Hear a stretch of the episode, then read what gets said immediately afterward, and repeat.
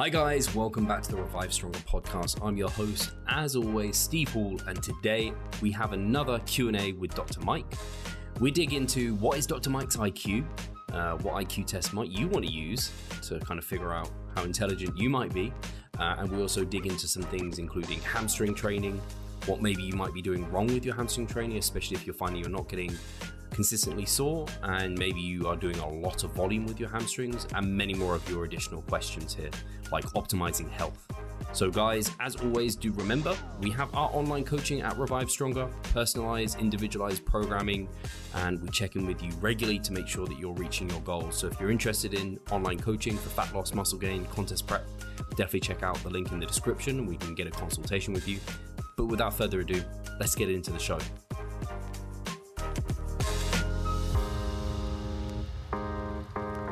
Hi guys, welcome to the Revive Stronger podcast. I'm your host, as always, Steve Hall, and we have Doctor Mike on the podcast for another Q and A.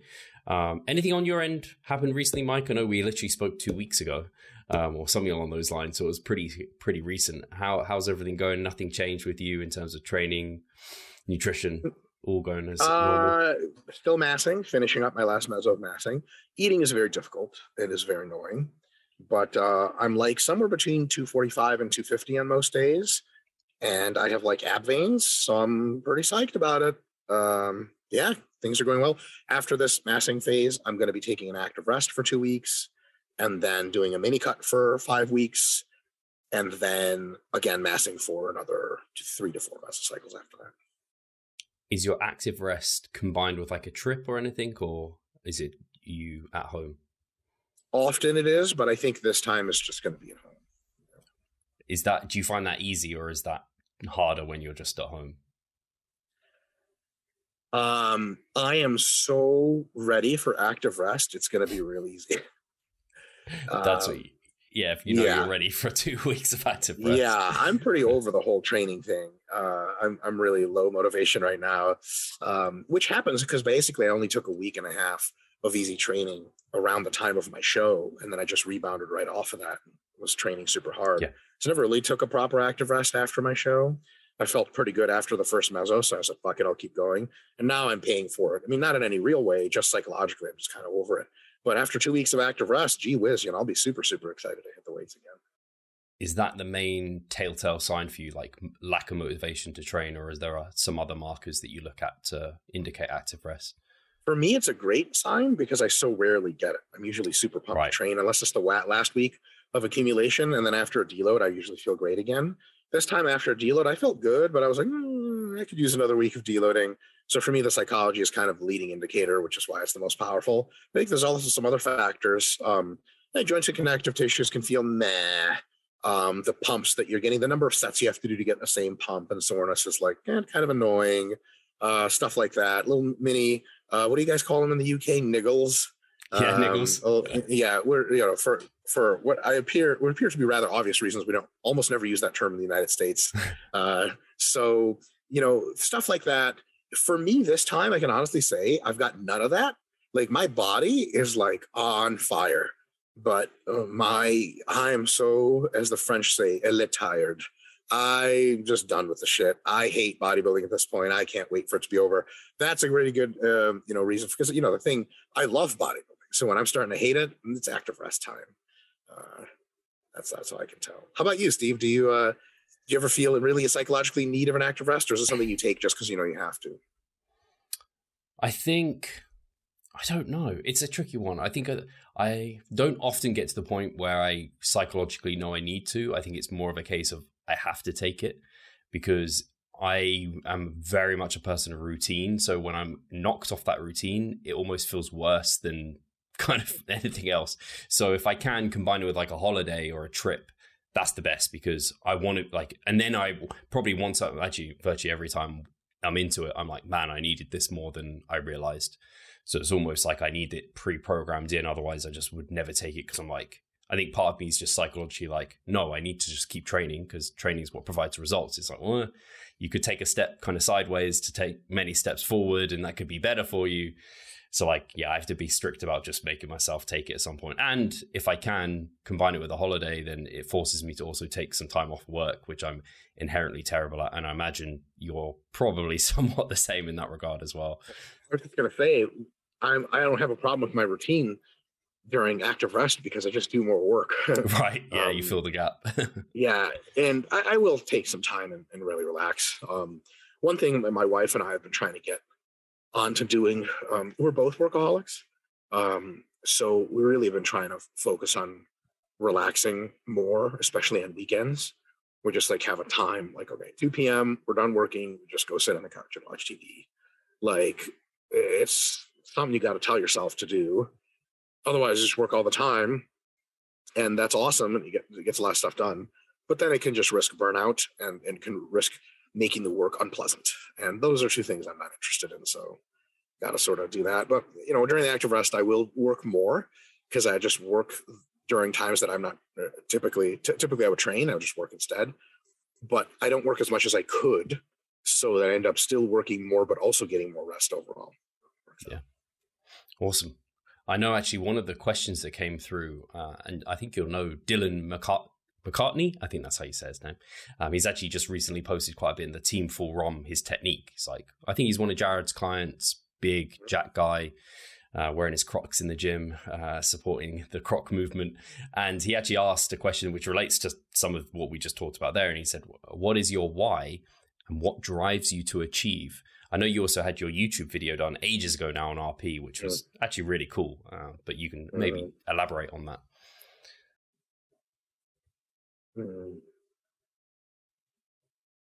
What drives me to achieve? So part of it is just I enjoy the process. That's probably the biggest part. So like I really like doing intellectual work. I really like designing product and stuff. I should do that because it's really fun. And when something that's fun also makes you money, gee, you know, it's kind of hard to stop doing. um, you know, it's like if I don't know how porn works, but if you're a porn star and you have to go to a shoot, like here's a thousand dollars to have sex. You're like, what? Wait, what? Okay. So, you know, you don't have to get set a reminder on your phone to show up to that. But um, so that's a big thing. Um, another thing is like, uh, especially with bodybuilding, I have goals now. I want to put a certain package on stage that I can see in my head. And I've talked to various folks in my corner and they think it's realistic. And so that drives me because I'm uh, thirty-seven years old. I don't want to bodybuild well into my forties. So we're getting into the last three to five years of my career here, I think. And it's time to do something. So that is a pretty big uh, why is like, um, I like to take things to their completeness. Um, I like to go all the way. So bodybuilding had a beginning, it had a middle, and will have an end. And I'm pretty interested in an, in an ending on my terms rather than the other way around. Of course, you never can tell. Sometimes you get sick or hurt or something, and then you just have to stop. But, uh, you know, it drives me pretty hard to keep going on that. Um, and uh, well, what else? Um, you know, I've, all the stuff that... Like I'm a workaholic, and probably because I feel so somewhat inferior about my, um, uh, I used to feel inferior about, or insecure about my intellectual abilities. I don't think that's the case anymore.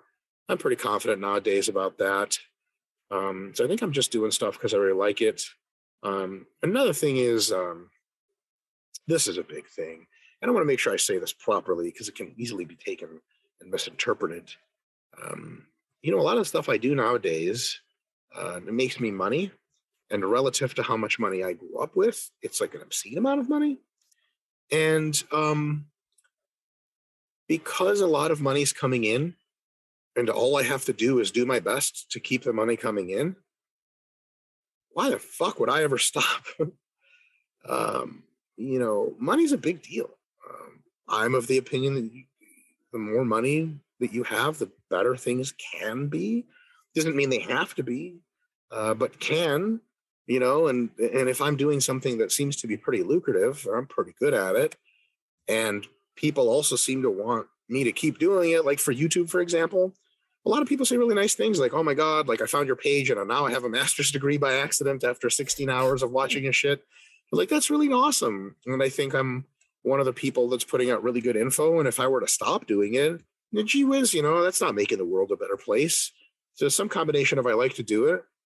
People probably think it's nice that I'm doing it because I'm providing some good value uh, to other folks. And also I get quite very well compensated for it. Gee, you know, those three things together by themselves, fuck, that's a lot of reason to do something. Because, you know, if I hated it, but it paid me a lot of money and people still wanted me to do it, I might do it, but maybe less. But I don't. If I loved it, people wanted me to do it, but it didn't pay me a lot of money, then I'd be like, oh shit, well, I have to go make money some other way. Uh, you know, and if I made me a lot of money and I liked doing it, but people hated me for it, uh, you know, it could, it could uh, long-term motivation can really suffer if you're very antagonistic to other people. But uh, those three things together, gee whiz, you know, um, seems like that's all the check boxes. Yeah. Add that in, in my sort of um, workaholic nature. So I can only sit around for so long until I need to like work on stuff. Um, and my brain, it, only really turns off if I have a lot of marijuana, uh, which I do on occasion. Um, but uh, if I, if I, if I'm just my normal self, I just really like intellectual things. Like um, for fun, a couple nights ago to fall asleep, I read a bunch on statistical process control. Why not? Um, I'm reading a bunch on sort of like industrial operations theory. It's fascinating shit, man. So like if the brain doesn't really turn off, and I could potentially just read a bunch of Wikipedia, or I could use it on R P things to make lots of money and make other people fit and happy. Um, you know, it seems like I'm going to do that thing a lot. Uh, why would I stop? You know what I mean? I don't know. It sounds like you have very good incentives to be doing what you're doing. Actually, and something that, uh, random side tangent, I heard that you mentioned that you like doing I Q tests, just like mm. now and then. And mm. I tried one. And I really enjoyed it, actually. It was, it was quite fun. It was only like a twenty-minute one. It then tried to charge me to get my result. It basically said I'd done like really well. I was like, screw this. I feel good yeah. enough in myself that I it's felt like I did everything anyway. Right. Your email's going to get like lost somewhere. Yeah, and you're going to get like, your account's going to get stolen or some shit. I never trust any of that stuff. But on that, in that regard, first of all, what's your I Q score? Uh, t- tend to be if you're happy to share it. I don't see why you sure. wouldn't be. It's probably yeah. terrible. It's not something I go talking about voluntarily a lot because, you know, I'm socially aware, at least somewhat. And, you know, rapping about your I Q score is like a good way to be labeled a fucking douchebag really fast, especially if you do it a lot. I mean, I don't know, you know, we could speculate on why that's the case, but it's kind of like, you know, like if a rapper was like, look, look how much money I'm making. People are like, yeah, that's what rappers do. But if a politician said that, you'd be like, what the fuck? Or like a C E O, like if Elon Musk posed with a bunch of hundreds, it'd be like, ah, that's some poor taste, right? So um, I Q is a fascinating subject. So uh, quick side tangent, really quick. Uh, one of the other things I used to be very into and now um, kind of filled my desire to study it for at least a little while is psychometrics, which is the science of measuring psychological variables such as intelligence. Fascinating, so much to learn in that. Um, and so I Q is just one small subsection, but nonetheless fascinating, a measurement of general intelligence. Uh, there are a bunch of different tests for it. A lot of the tests are for various subgroups, like a bunch of the tests are only for children uh, or people up to their teenage years. Adult tests are actually more rare because child I Q testing, like getting your I Q tested as an adult is like, what the fuck for? Like, you already have a job, motherfucker. Do well at your job. You don't need to know how smart you are. As a kid, you know, like kids come to a new school and they want to know where to place them. Like I Q testing makes a bit more sense. So there's a couple of I Q tests that are regarded as like a, a bit more what is called G-loaded. Um, they, uh, they're a little bit better at estimating general intelligence that transfers to a bunch of different stuff versus like being really skilled at one thing. Like some of the I Q tests ask you questions like, who was Thomas Jefferson? You're like, like if you don't have that cultural knowledge, fuck if I know. Like my yeah. dad would do very poorly on that, even though he's fucking brilliant. You know, on that he'd do fine. But other questions, like it would just be like, oh, you know, maybe this doesn't make a whole lot of sense. So there's a test called the Raven's Progressive Matrices. There's two versions of it: the original Ravens and the Raven's Advanced. Um, it's just pattern matching, uh, pattern recognition. They show you this one thing and weird That's shape. That's the one I did. And they show you five other or weird shapes, similar. And they're like, which yeah. one's next or whatever, or five and then one and. Stuff That's like fun. That. It's fine. So to be completely honest, um, uh, I had a real hard time with uh, tests like that back in the day. Oh. Um, because uh, I would get the correct answer. And I would think, there's no way that this is just about me matching patterns. There has to be some kind of more, uh, more nuanced pattern to this. And and uh, various test administrators were like, nope, that's it. And I was like, whoa, why do these things exist? So, you know, anyway, I've been rap- rapping for long enough. Um, I pegged the Raven's Advanced scale high, so it goes to one sixty. And I got all the questions correct a few times. So that's it. Um, that's Einstein, for- right?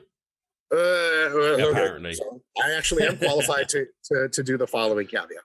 So, um, to my knowledge, Einstein was never formally administered an I Q test. Um, maybe that's incorrect.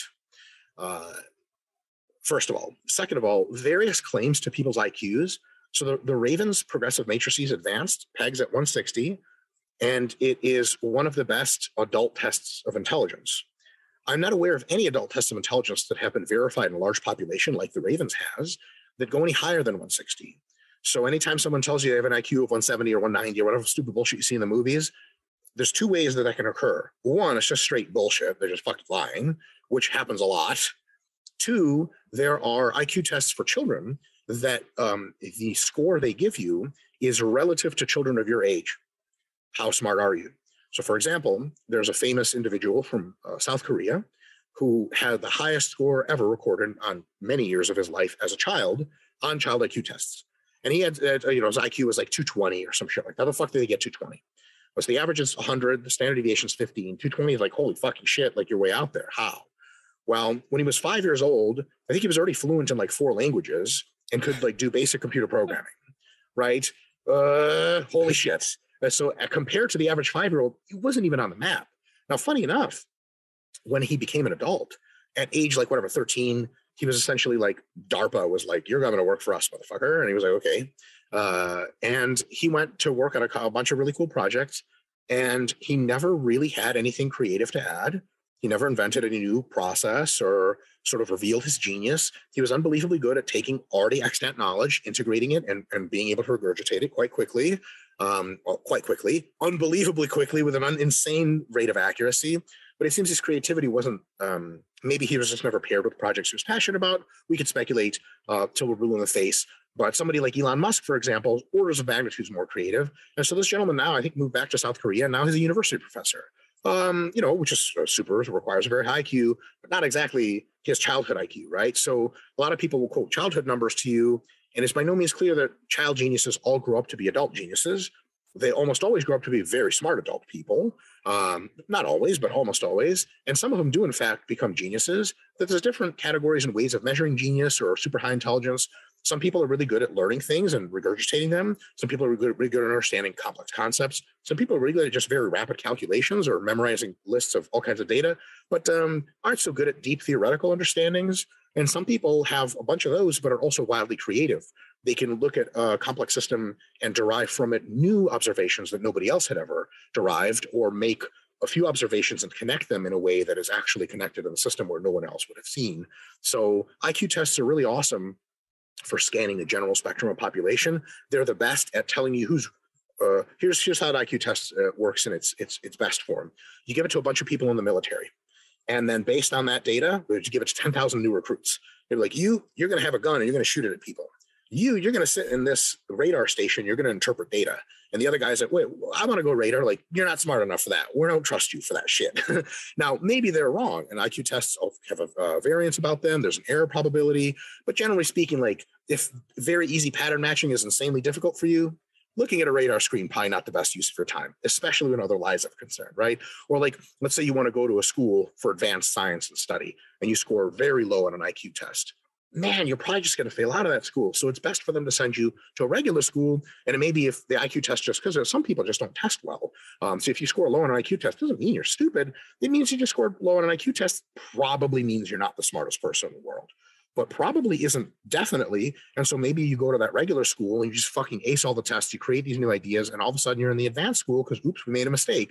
But it's just, it just works on probabilities. So like, what does my Ravens one sixty tell me? Like, I'm super fucking smart. Yahoo, fucking throw a ticker tape parade. Does that mean I'm going to be ultra successful in life? Mm, there's plenty of people, uh, funny enough, um, um, what's it called? Well, geez, I'm going to keep this individual's, uh, uh, I'm going to keep this private, but I, I know of one individual who also scores very well on I Q tests, and he's not the highest scoring member of his family. He has a few siblings that score even higher.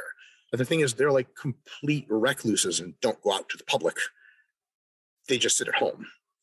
So, you know what I'm saying? You're not going to be super successful if your, your social abilities are like this, but your yeah. uh, theoretical abilities like that. So, yeah, yeah, that is what it is. Um, I guess that was a really long rant way of getting around that. I don't know. Some people are really interested in this kind of stuff. If I didn't say this, oh, we'd yeah. have like ten questions in the comments, be like, what do you mean? Yeah. Blah, blah, blah. So ta-da, that's all it is. And yeah, I guess, um, you know, uh, I haven't taken I Q tests in quite some time uh, because you know, once the novelty wears off and you know, you're pretty smart, you're just like, eh, okay, sweet.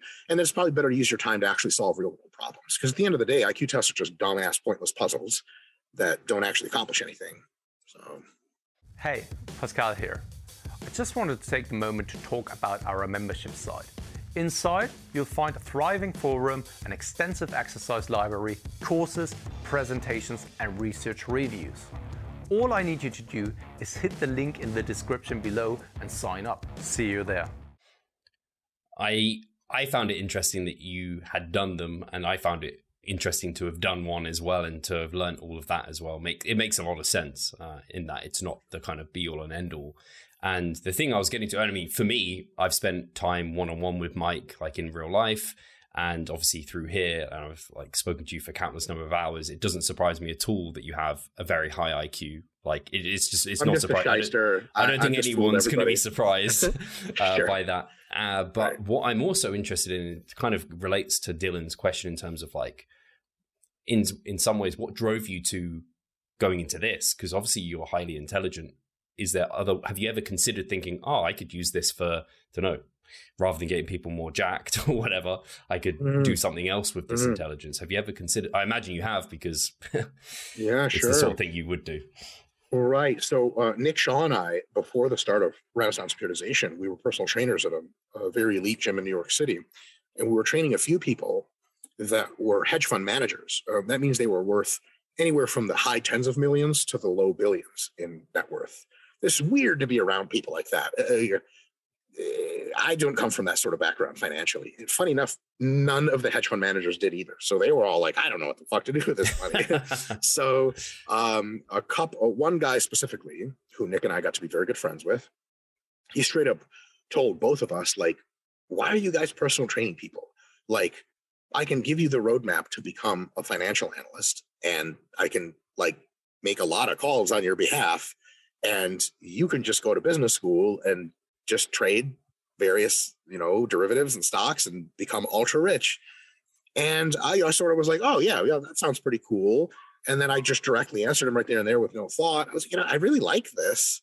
Um, and I don't think I'm into like going to somewhere ten hours a day that I don't like so much.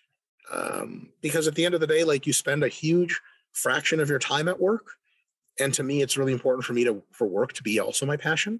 Um, because if you do work that you're not passionate about, okay, you get paid a lot of money for it. The next question is, how much money uh, would you pay to not be there for ten hours a day anymore? Well, that's a catch twenty-two, because that's where the money comes from. So yeah, you can like do a big sprint and then quit when you're forty years old and go on vacation forever. But like, I'm not into going on vacation forever. I'm into the things I'm into, and financial stuff is is fascinating from a theoretical perspective, but I have no deep passion for actually making the, the trades and, and transactions myself. So um, I was like, yeah, I'm just going to keep doing this. And, and another thing is like, um, to me, all the money amounts at the time were just fantasy amounts. Uh, my own personal goals for myself when I was that age in my early mid twenties was like, I just want like a decent income that I don't have to worry about paying the bills, and enough to put and scrimp and save a little bit so that my net worth just slowly rises to something like, you know, like I can buy a house and a car and make sure like if I have kids eventually that they're like can go to school or whatever, um, which is stupid because we have public school in the U S anyway, it's free. But, um, you know, just something like something that I'm not on the edge all the time. Because like well, my parents, like in Russia, we were on the edge all the time. It's just how I lived there. And in America, half the time we were here, we were saving so much money that we were, you know, like we couldn't afford all the cereals in the cereal aisle.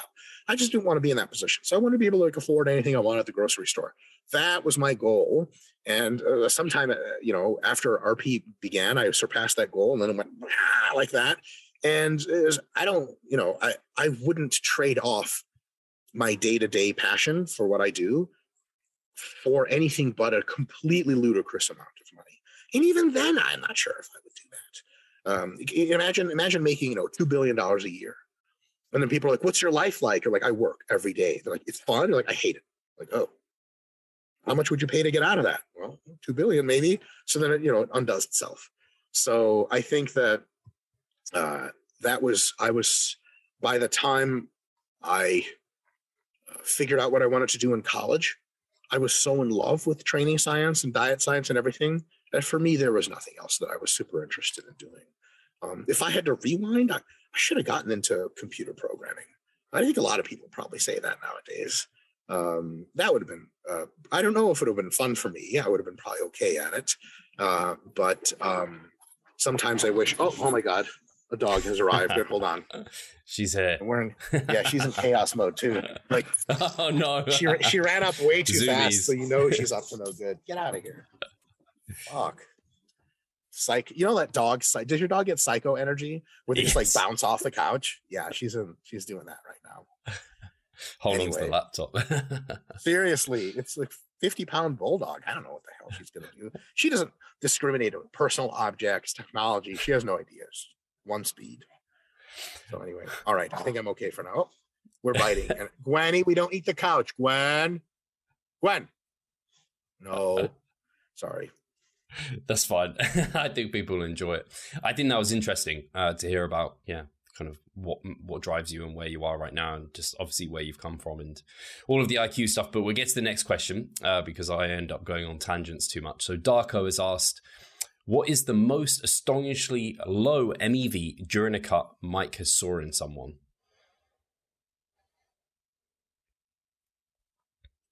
Since that of stiff-legged deadlifts I've seen make someone sore for four or five days reliably.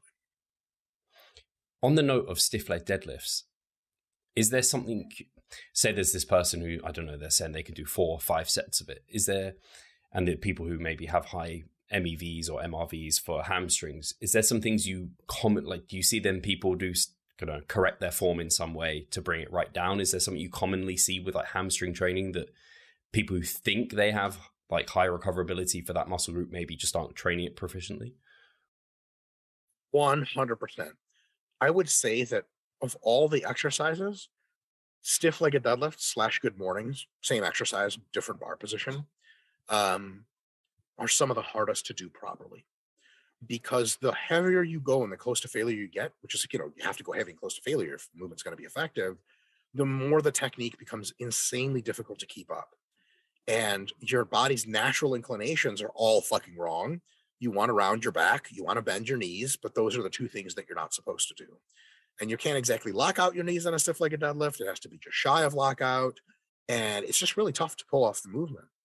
It's also one of these exercises where if someone is like, hey, I'm not getting a whole lot, uh, you know, let's say I don't feel my biceps and curls much. I look at them curl and I go, I don't know, man. It looks pretty goddamn good. Uh, it's not a whole lot we can do here.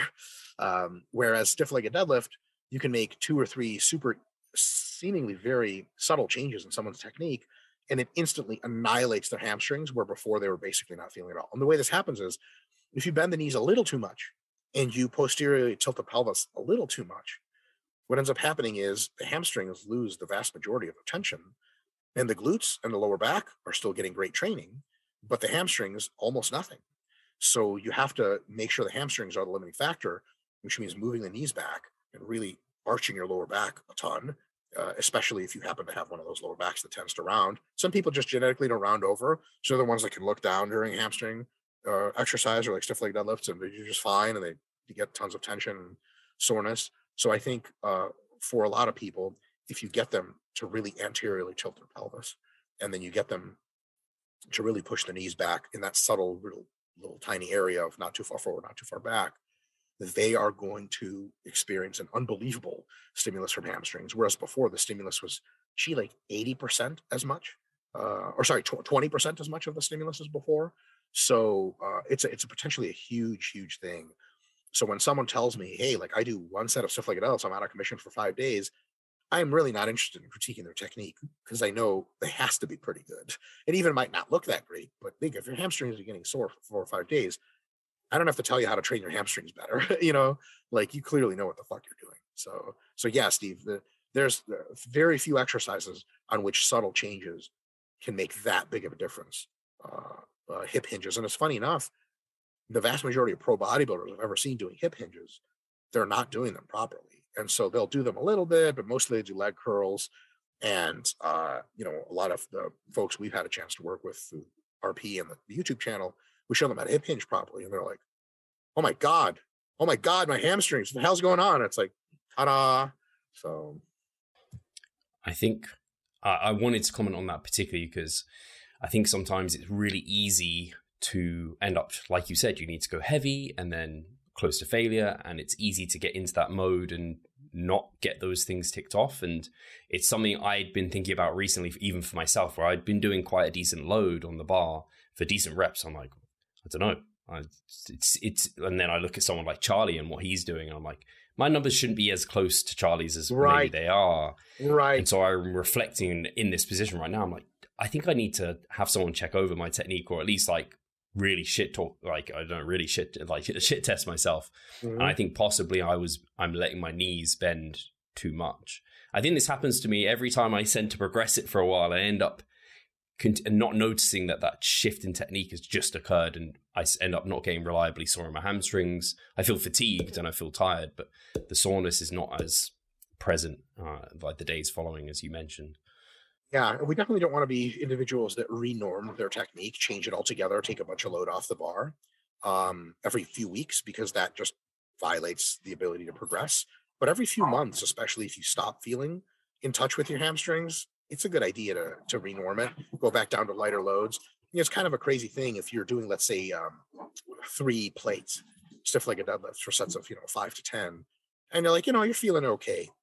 And then you're like, I don't know if my technique's that great, but I know what the ideal technique should look like and feel like. Let me just try that with two plates. You do a set of two plates and your hams are on fire. And you're like, mm, fuck. And then the, the, the real reason you could be upset, and you shouldn't be upset. It's all, all in the past. It's all good things going forward. The real reason you should kind of be like, mm, I think I fucked up is the systemic fatigue imposed by three plates is so much bigger than imposed by two. And if you actually get less direct hamstring stimulus, it's like, wow, I fucked this up in both directions. Not only was it less stimulus, but it was more fatigue, which is when, you know, people do like bodybuilders will say hamstring and back training, and they'll do like round back, stiff-ish legged deadlifts with a bounce off the ground for five eighty-five, whatever, for a set of six. Oh yeah, I'm fucking hardcore. It's kind of like, man, I can't guarantee you have no idea what the fucking stimulus fatigue ratio is, because if you did, you would never in a million years do any of that shit. Um, so I think the S F R, one of its greatest sort of illustrations is in hamstring training, because with proper hamstring training, you can magnify your stimulus like crazy and your fatigue would be very, very minimal. But again, that's hard even for me. Um, it's funny because I have a, I have a live Q and A on Facebook later, and Trevor Fulbright already asked a great question. He's like, is there anything you do out of, he said ego, but then he said, maybe not ego, but you know what I mean? Like I saw the question. Things you like to do that uh, maybe you know isn't ideal, and I, you know, I don't do these often for long, but I have the temptations at least to realize them. For me, an easy one is like getting stronger and stronger on good mornings, because I can lift a lot in the good morning, but then at some point, just north of three fifteen, I lose connection with the good technique that allows my hamstrings to get really sore. And then like I'll do two or three weeks like that, and I'm like, God damn it! And then I go back to two seventy-five, and I get the best hamstring workout of my life, and I'm like, okay. Um, and t- you know, weight per load progression is an important part of the sport. And if you have to really second guess it because your technique breaks down, it becomes harder uh, because a lot of stuff like, you know, properly doing a machine press, arch, retract, press, press, press, it's all the fucking same. The stronger you get, the better. Uh, with stiff-legged deadlifts, there's that subtlety there that can be really, really hard to pick up on. And it requires a level of personal honesty for yourself. We're really recalibrating why the fuck you're in the gym to begin with. Like if you're in the gym to lift big weights, shit, it's awesome. And in some cases, or in some sense, powerlifters have it very easy in that sense. It's just straightforward. Like, yeah. Lift as much as you can. Um, and the technique t- tends to reinforce itself, so no big deal. Whereas with bodybuilding, yes, lift as much as you can, but only if you have a great technique and mind-muscle connection and everything like that. And if that's not happening, you need to go back down and load and slowly start to work your way back up. Really well said. And actually, one last thing um, from personal experience on hamstring training, I was doing some lying leg curls and I wanted to try, I call it your Myo Match re- like uh, method, uh, where it's basically your kind of new version of Myo reps, which is kind of like you do your activation set, rest as normal, and then you look to achieve the same reps uh, in total in the next set by by doing some clusters where you have short rest periods. Mm-hmm. I was doing this for lying hamstring curls uh, and I just, I was like, I, I, I, I had like my third set of Myo Match, and I was like, I, I can't, like, I just need more rest. Like, I can't, yes. I can't possibly do it. They just completely ruined me. Uh, so that was interesting. But with, um, I have a standing leg curl machine, totally fine. Um, it's probably due to where it's like the load is more in the, I guess, shortened position or something versus maybe the the lengthened, I guess, for the lying. Possibly, I'm not sure. Maybe. I wonder. It seems like it's almost the same exercise. Is it one leg at a time versus two on the standing one? Uh, yeah, it's one leg at a time. That might have something to do with it. Yeah. yeah. Um, I, I actually like the standing one leg at a time hamstring curls, but uh, T B H, I'm just not patient enough to do one fucking leg at a time. Fuck. If I'm going to train hamstrings, it's going to be both. Like, I, I have a lot of respect for people that do one arm everything, unilateral training all the time. I'm just like, dude, fuck that. Just plug me into a machine or a free weight set and just let me go at ham with both of my fucking limbs. I, I just, it's, oh, oh, I don't know what it is. And again, that's not rational at all. I shouldn't be saying that, but, but here it is. Is there anything, the Myo Rep Match, kind of that method you use, anything you particularly like it for and th- other things you d- don't like it for where it's not worked so well? There's only one thing I really like it for. It's exercises on which I would, I need so many approaches to failure to get a good stimulus that I would have to do an inordinate number of sets and rest forever amount of time to get it done. And in addition to that, it's exercises in which the systemic limiting factors aren't really prevalent and it's much more local limiting factors. Like, I don't really get out of breath a ton on hamstring curls. Who the fuck does? So, like, you know, you can't do Myo Rep Match for squat because you will die before it goes anywhere. You also don't need that much stimulus. Um, you even, if you know, if you do Myo Reps for like something like hack squats, Myo Rep matching might work for the second set, but the third set, you just, like you said, you won't be able to get, you just be like, I'm done. I, I can't do this anymore. But uh, for me, like side delts, biceps, forearms, sometimes hamstrings, calves are an easy one where it's pretty much local fatigue. And if you take a few seconds break, you get a bunch of reps that you can do now. And it saves you a ton of time. It lets you concentrate the intensity in a shortened window of time. And, you know, it's quote unquote three sets, but really you got like eight approaches to failure during that time. And it gives you an amazing stimulus in just a very small amount of time. There's also an argument to be made. I'm not sure if it's convincing, but in a Myo Rep Match protocol, more of the repetitions are close to failure than in a straight set. So the first five or ten reps, you know, folks like Berge would say, like, those are just kind of lead in reps. They maybe aren't very hypertrophic. Of course, there's been some pushback saying, oh, no, all reps are pretty hypertrophic. I do, I do still think that rep for rep, the reps five reps away from failure and closer, even ten reps from closer, are a little bit more hypertrophic. So just on that margin alone, I think you can take, you know, sixty total reps of hamstrings. And if more of them are closer to failure, you're just going to get a bigger stimulus than if you did sixty total reps, but, you know, it's four sets of fifteen. Or something. And then, like, you know, the first ten of each is not that hard. Your faster fibers maybe aren't as active as you want them to be, et cetera, et cetera. So I think that for muscles, which you have a really hard time stimulating, but are simultaneously not very systemically fatiguing, Myo Rep Match system uh, works really well. Like, for, for me, my biceps can take anything I throw at them damn near. Um, and they're just annoyingly resistant to hypertrophy, or even getting a pump, or even getting soreness, or getting anything. So the Myo Rep Match is like, what's the most insane way we can beat these to shit? And that is the answer. And for me, I've actually got a lot of bicep growth recently doing precisely that. But is it annoying? Fuck yeah. Is it painful? Hell yeah. Do I just want to do straight sets and rest a bunch? Of course. But that's what gets it done. Whereas with some other things, it's impossible. Like with quads, it's unlikely you're going to be able to get a lot of utility out of it. But the good news is you probably don't need to. There's four sets of hack squats with just one myo rep break in within each one. Gee, you just don't need that much more. Maybe one other exercise, lighter lunges or something, your quads are good. But biceps, side delts, um, sometimes traps for some people doing shrugs, that can be a great opportunity to use that system to just put in a shitload of work very close to failure and, and get the muscle really well stimulated. Whereas otherwise, even just psychologically, the amount of sets that would take to stimulate it well, it's just kind of depressing. And imagine going to the gym and being like, oh, ten sets of shrugs. What the fuck? Why not four sets? But I get the same number of failure approaches as I would in ten sets. That seems a little better and takes way less time. Actually, I did forearms worked really well for it. I recently mm-hmm. did that. Um, weirdly enough, forearms, like I, I need quite a bit, but biceps, like when you're talking through that, I'm just like, for me, but it's that one muscle group where I'm just like two sets and I'm like completely ruined. It's just well, such a weird genetic. Isn't it funny that you have big ass biceps? Yeah. I mean, it literally is that. So, so here's my hypothesis. I think it's a very high probability of being correct. I think that when people have smaller muscle groups, those smaller muscle groups are more often than not composed more of slower twitch fibers than they are faster twitch fibers compared to the rest of the body. Thus, they have a couple of things in common. First, they don't grow all that well. Second, they need an inordinate amount of volume to grow their best. And they don't take damage very easily. So not only do you need to do a lot of volume, good news, you can do a lot of volume. They also need a lot of frequency. Again, no problem recovering because they're more slow twitch than the rest of your body. But here's the sad part. They're not going to ever get that big, not nearly as big as your faster twitch muscle groups. So a lot of people will say, hey, listen, like my biceps are really big, my triceps are really small. What do I do? Nothing seems to work.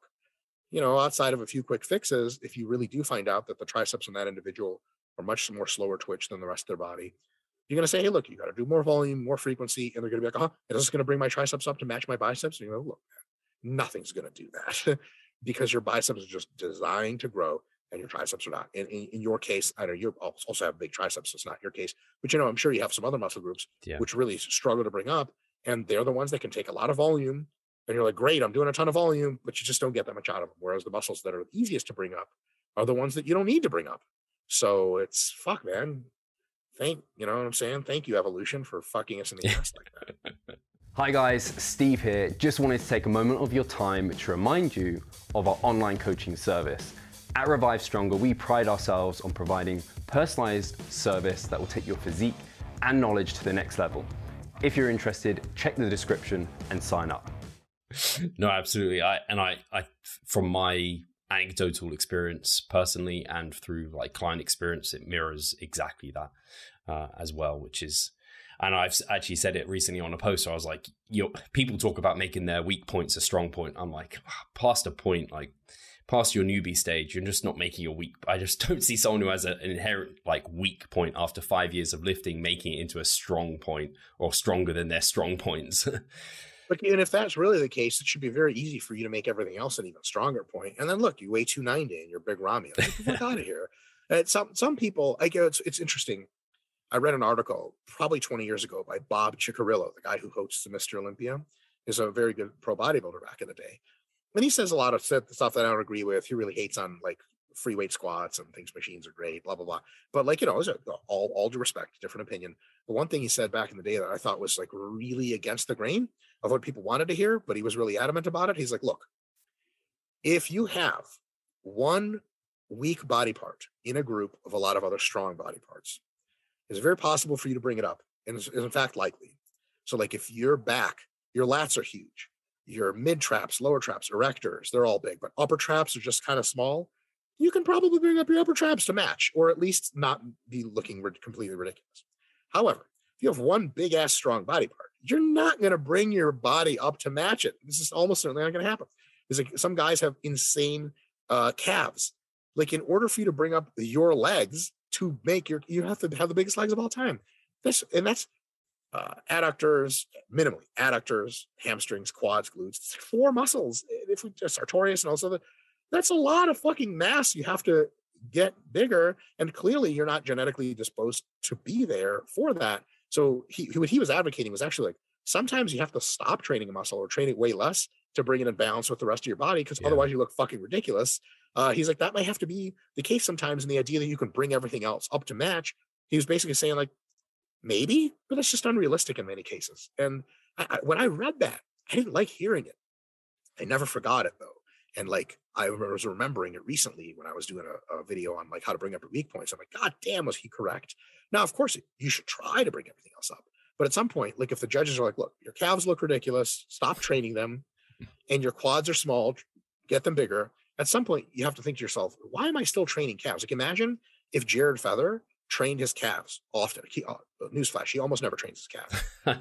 Imagine if he dedicated the last ten years training his calves as much as possible. He would have like twenty-four inch calves. It would look yeah. really dumb. Like, it would actually look bad on a stage. Body judges would be like, there's something off about this physique, yeah. right? So, you know, yeah, no, you can't bring up everything to match everything else. And, and one of the reasons you can't is precisely what we we're just talking about. The muscles that aren't that big and that strong, probably more slower twitch composition. And then they kind of have the deck stacked against them. And it's like, well, just do more volume. Well, they can take it. Well, just do more frequency. They can take it. Well, they should be huge. Like, they just don't grow much. They do grow. They do grow, but not as much as we would like. I don't know if you have this uh, way of thinking still, Mike, but I know in the past you said, um, like, people go for weak point training really early in their career. And you've always, and I remember you previously having this thought where it's a case of, well, focus on your strong points maybe first, because I guess, but and, and maximize those. Then once you've got that, you kind of can focus on the weak points. And that's kind of like, I guess, I don't know if you still have that way of thinking, uh, but for me, it makes sense, because it's like, well, get those as big as they can be, because that will take less time and effort maybe. And then you've got all the time and effort to put towards everything else versus trying to do it the other way. Yes. And in, in, in bodybuilding, it's a little bit different because they, uh, they judge you on symmetry and balance. True. And um, in powerlifting and other sports, you can be a specialist and do really, really well. Like, imagine uh, Doctor Deadlift, that, you know, that guy the who goes by Doctor Deadlift on the internet. He's pulled like nine forty at one ninety-eight, something insane. You can imagine if he was like, oh, I'm not going to focus on my deadlift. Imagine he was probably like sixteen and he realized he could pull eight hundred. And it was probably Kaylor Woolham or whatever, I think that's his name. Um, and uh, maybe there's it's two guys that are really good deadlifters. And uh, let's say he discovered at age sixteen that he could basically deadlift like seven to eight hundred pounds. Imagine if he was like, ah, since that's a strong point, I'm really going to work on my bench. This motherfucker's arms are like eight feet long. He's benched a lot in competition, but compared to his deadlift, close to nothing. If he was tried to get his bench as big as possible, instead of benching, I think his best bench is like four fifty, maybe he'd have benched four seventy-five or five hundred. So what? There's like one hundred guys at, a, you know, around the U S that can do that, no problem, at that weight class and, and more. And it, and then his deadlift would only been like, you know, eight fifty instead of nine fifty or something. Like, nine fifty is an all-time record. You're famous forever. You're immortal. Whereas, you know, if you were just, oh, it's all about balance. Is it though? Sometimes it's not. Um, like Chad Wesley Smith was one of my examples for a long time. You know, his quads have this unbelievable ability to just get enormous and super strong. And his hamstrings are like very strong and very big, but relative squats are not as impressive. Like, if he just was like, oh, it's all about balance, he would have deadlifted maybe, you know, eight thirty and would have squatted like eight fifty and it would have been nice. But Chad squatted like nine ninety because he let his quads do the thing and he only deadlifted like eight oh four or whatever. Like, gee whiz, you know, that's a pretty good trade-off there. Uh, and, and there's a thing like, you know, your strong points can take you really far.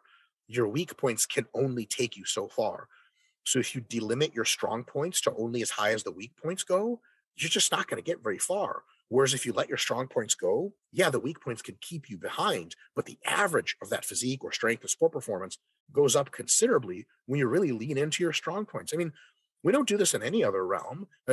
For an example, let's take a kid who's unbelievably good at math and like just okay at writing or reading the English language. You know, you probably wouldn't tell him like, look, stop studying math. You're already really good at that. Really got to focus on, on reading and writing. Like, uh, there's this thing called engineering where you basically have, you can read like three syllables. You'll be the best fucking engineer ever. You're just outrageously good at math. That's a thing. Uh, so, you know, outside of some special circumstances, if you are young and you have some strong body parts and muscle groups that really want to grow, let them shits grow, man. Then when you're in your early thirties, you can be like, all right, huge chest, huge triceps, huge quads, but I do need to bring up my hamstrings and my back. That's a realistic, like Bob Ciccarello said, that's a realistic thing you may be able to do. Whereas if you never bring up anything, then it's kind of like, oh, I'm mediocre all around. Sweet. And, you know, people say like, oh, bodybuilding is about balance. Um, is it though? You know, like uh, ideally, yes, but like, like look at the top Olympia champions. I mean, are all, all big, are Big Ramy's hamstrings as big as his quads? I mean, his quads just don't actually make any sense at all. And his hamstrings, no matter how big they were, realistically, they would always be dwarfed by his quads, even relatively speaking. What does that stop him from doing? Well, apparently not fucking winning the Mister Olympia. You know what I mean? Um, what's his name? Uh, Brandon Curry has negligibly sized calves. Like, if he had no calves at all, most people wouldn't notice. Not shit talking. It's just really how it is. He won the Olympia for the love of God. Unbelievable physique. Can you imagine if he was like, well, if my calves won't grow, I'm not training my biceps. Like, what? So yeah, pour it in, train your best muscle groups as, as an intermediate. Uh, train everything, of course, but if your best muscle groups are getting big, don't try to stop them.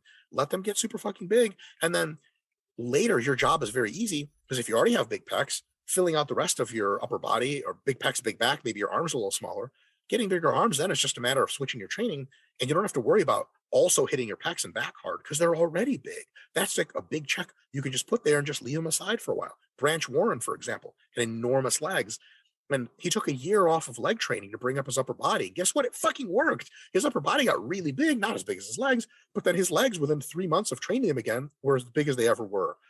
If you, if he was coming up as a bodybuilder, and you're like, look, clearly you have great leg genetics. Don't ever train your legs. I don't know. He'd be average all the time. Yeah. Well said. Awesome. Uh, we get to another question, and this is from actually a few people asked a similar question, so I just kind of wrote out this question.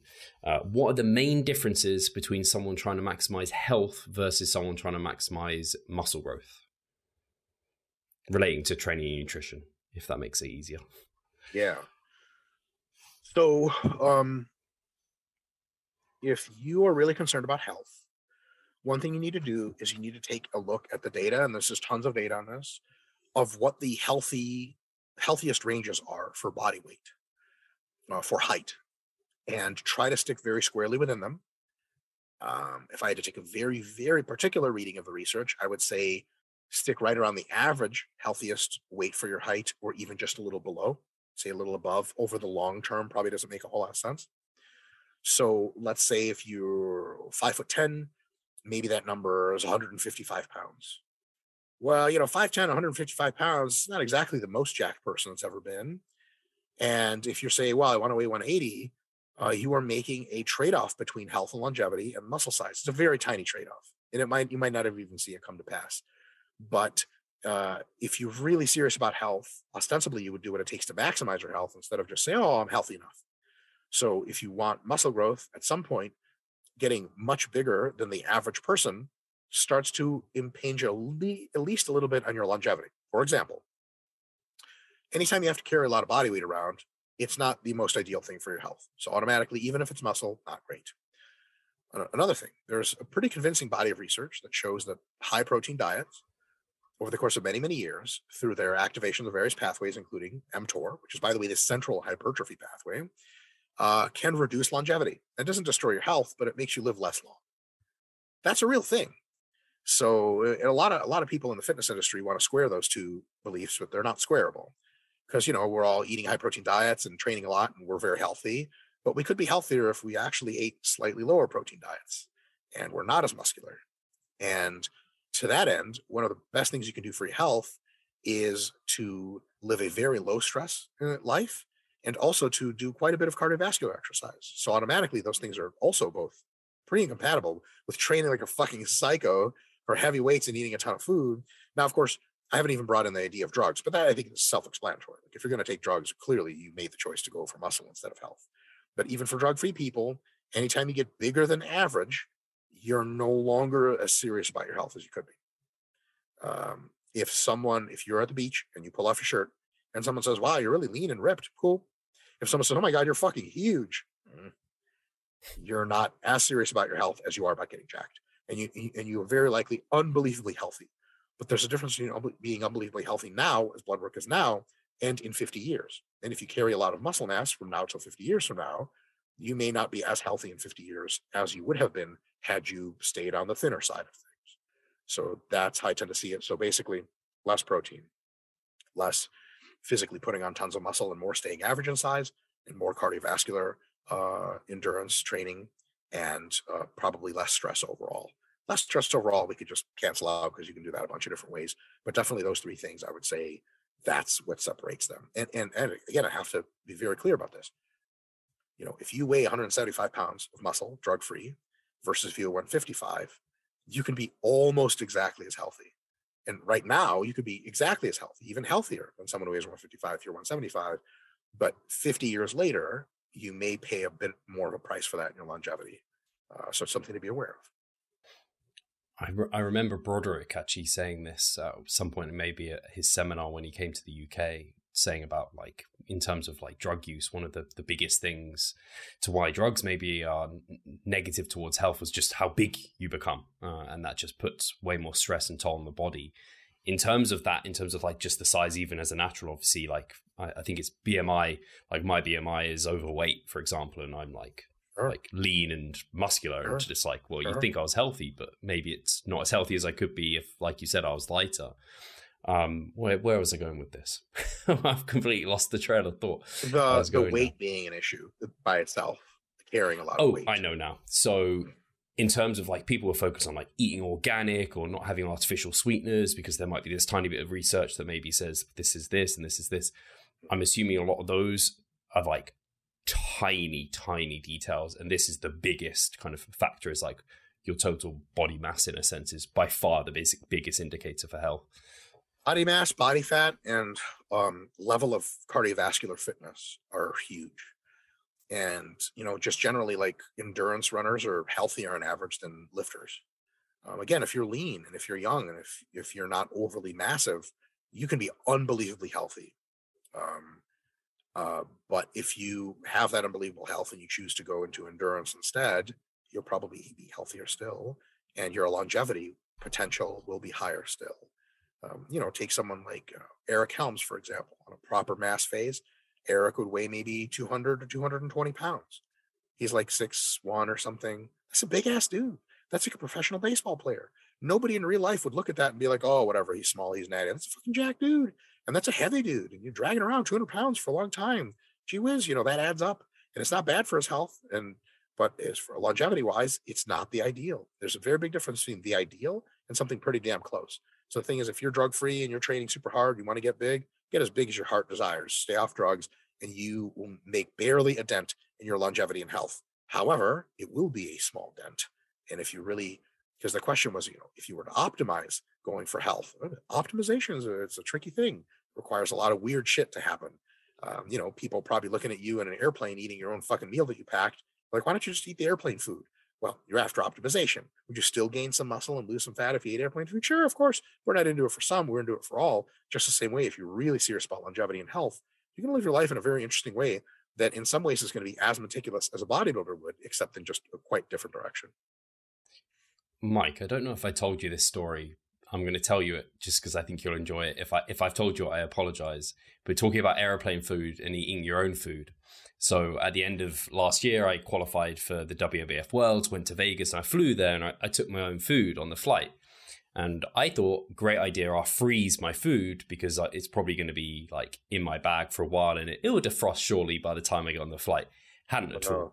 So I literally ate frozen boiled potato, frozen egg whites, like crunching it, and yeah, it wasn't great. I tried to use the plain food to defrost my egg whites and potato.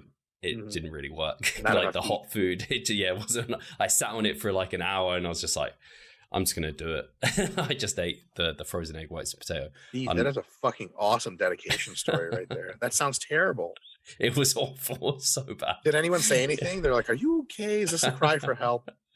My best friend came with me to Vegas. He sat next to me. He probably was thinking these things internally, but he was just like, I respect the dedication to the sport. I'll let you get on. I was like, Don't this care. Little ketchup yeah. sachet makes it a little bit okay. So yeah, that was that, that was um, not a highlight, but funny frozen egg whites on. And boiled potatoes. Yeah, the boiled potatoes after defrosting also aren't great. They just no, they're flaky and weird. Yeah, they weird. Taste grainy. Um, Jesus Christ, Steve, that's legendary, man. Um, you so engineered bad. A disaster. That actually probably pegs the F P R H scale as high as it goes. Yes, like, yeah. You could be starving to death, and someone's like, "Do you want this?" You'd be like, "I'm just gonna die. Thanks." Yeah, that I luckily had like some snacker jacks, like chop. Well, uh, you don't call them snacker jacks in the, uh, the U S. I realized they're like I don't know what that is. Rice cakes, flavored oh, rice cakes, yeah, like yeah, caramel yeah, and yeah, chocolate yeah. ones. We call them yes. snacker jacks for some reason. Um, so that they were like hyper palatable. After eating that, I was just like, wow, these taste ungodly. They were amazing to get the carbs in. But yeah. Fuck, Steve, that's awesome. That's a great story. I've never done anything quite that. I think in, for my last show for the carb up, I'd have something very low sodium, and I made unflavored whey protein pudding. because it was minimum water, or minimum salt. Ooh. It was terrible. It was like eating cement. It tasted like cement. That does sound, yeah, like if you really need, if you're like, I'm struggling with hunger on my diet, I go to one of those. It's gonna, that's gonna work well. Um, there was one final thing I was gonna ask about, kind of maximizing muscle growth. I health is part of maximizing muscle growth. If you're not a healthy person, you're not maximizing muscle growth. As someone who's interested in maximizing muscle growth but being as healthy as possible, what are some key things maybe that that person should do?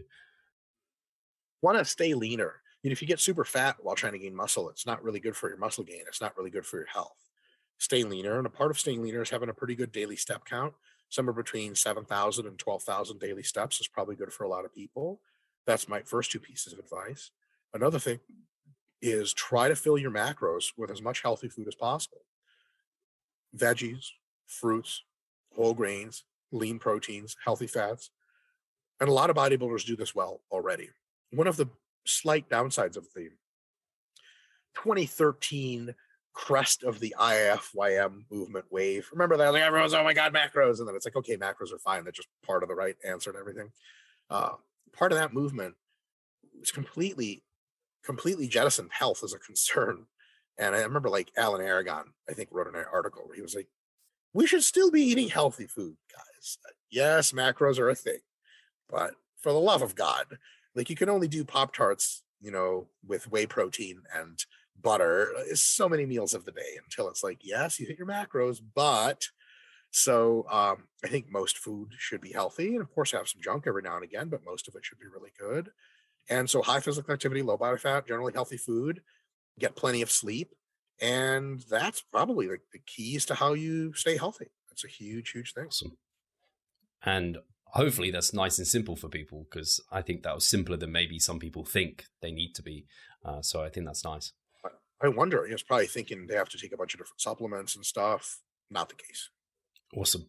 Well, we've had an hour. Thank you very much for uh, answering the questions again, Mike. I'll make sure as ever, like people know where your YouTube channel is and all that good stuff so they can go follow you on Instagram still. We still need to get you back up to, I don't know how high above one hundred K you got to, but you were way above one hundred K. So we need to get you back up at least there. Oh, um, so hopefully my Instagram's doing well. I'm getting some follows. So good, good, good, good. And uh, yeah, I mean, if anyone who is listening and isn't following, you should be doing that by now. I'd be surprised if they're not already. So uh, yeah, thank you guys for listening. And thanks again to Mike for taking the time. We'll catch you soon.